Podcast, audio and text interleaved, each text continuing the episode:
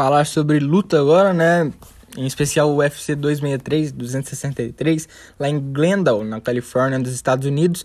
Foi um card muito legal, muito bacana de acompanhar, algumas lutas muito boas de se assistir, qualidade muito grande. Começar pela do Nate Diaz e do Leon, Leon Edwards, falar só do card principal, né? Das principais lutas do card principal.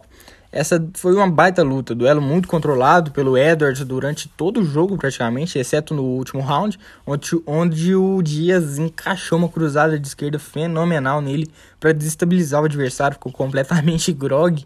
O Nate teve a chance de encerrar a luta ali, nocauteando, até mesmo finalizando, mas optou por não fazer. Característica dele é um showman, fica provocando o tempo todo, faz graça pro público. É muito legal disso, a torcida em peso torcendo para ele só por conta disso. É, é bacana ver isso, né, na, na, em, no octógono. Sempre legal ver um, ver um atleta que tem essa característica, né?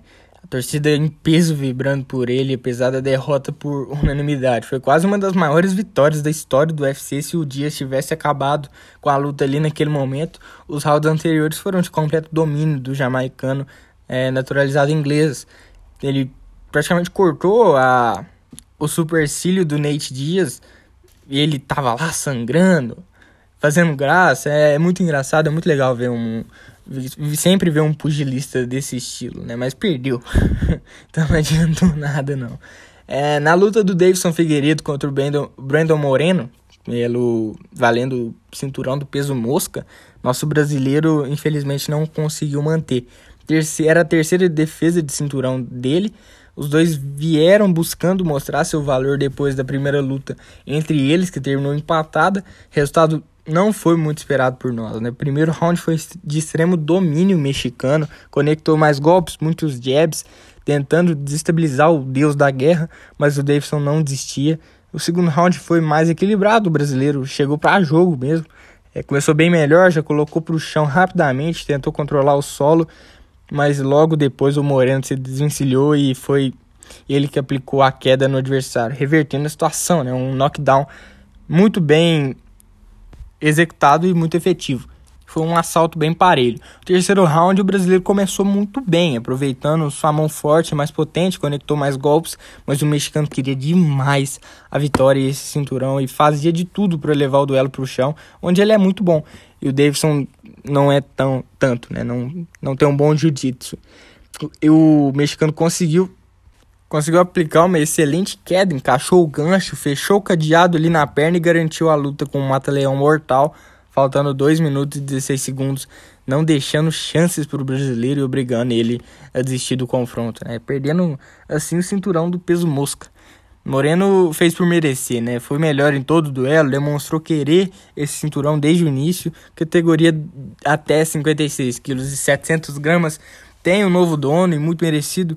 O Brandon se tornou o primeiro mexicano campeão do UFC, fazendo história para o seu país. A vida é assim, né? Nem sempre saímos vencedores. O brasileiro demonstrou extrema classe ao parabenizar é, o adversário e abraçar ao fim da derrota. Respeito máximo, foi espetacular o discurso que ele deu e até pediu ali no mesmo discurso ao Dana White uma revanche e tem que acontecer mesmo, na encarada do, dos dois lutadores ainda na sexta. Já era imaginado o que aconteceria nessa luta, né? O brasileiro ficou muito desestabilizado pelo mexicano, deu um empurrão nele e até o Dana se viu surpreso com o resultado da luta para ter ideia de quão, de quão foi surpreendente a, o resultado. Outra disputa de cinturão foi entre Israel Adesanya e Marvin Vettori, pelo peso médio. Né?